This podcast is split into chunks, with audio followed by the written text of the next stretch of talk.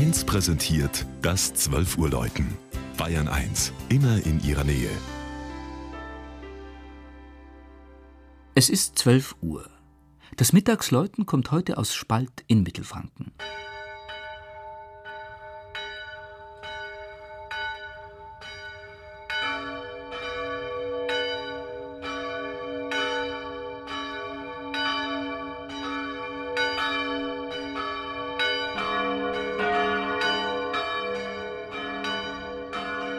Das 5000 Einwohnerstädtchen im Tal der fränkischen Rezat ist weltweit bekannt durch seinen Aromahopfen.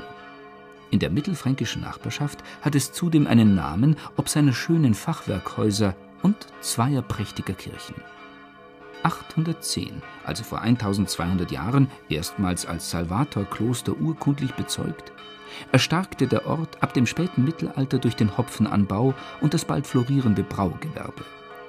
So mag das Jubiläum heuer neben zahlreichen kulturellen Veranstaltungen auch Anlass geben zu manch kühlem Trunkspalter Bieres und zum Grübeln, woher etwa der Ortsname kommt. Die einen sagen von der Tallage, also einem Spalt in der Landschaft. Die anderen erleite sich, wie das alte Wappen zeigt, von einem Baumspalt her, in dem ein Wolf hängen blieb, als er einen pflügenden Bauern bis zur rettenden Kirche verfolgte. Das müsste die Stadtpfarrkirche St. Emmeram gewesen sein, die derzeit renoviert wird und geschlossen ist. Die Stiftskirche St. Nikolaus, deren vier Glocken nun zu Mittag läuten, gilt als Kleinod des Spätrokoko. Wer durch das Hauptportal der Doppelturmfassade tritt, fühlt sich von diesem hellen, mit Wässerbrunner Stuck geschmückten und von Münchner und Eichstätter Künstlern freskierten Gotteshaus freundlich und feierlich zugleich empfangen.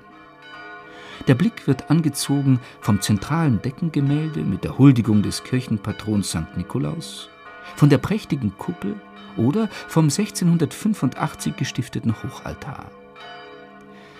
Mit welcher Schrulligkeit der Patron der Kinder in der Legende mitunter bedacht wird, zeigt das Emporenfresko.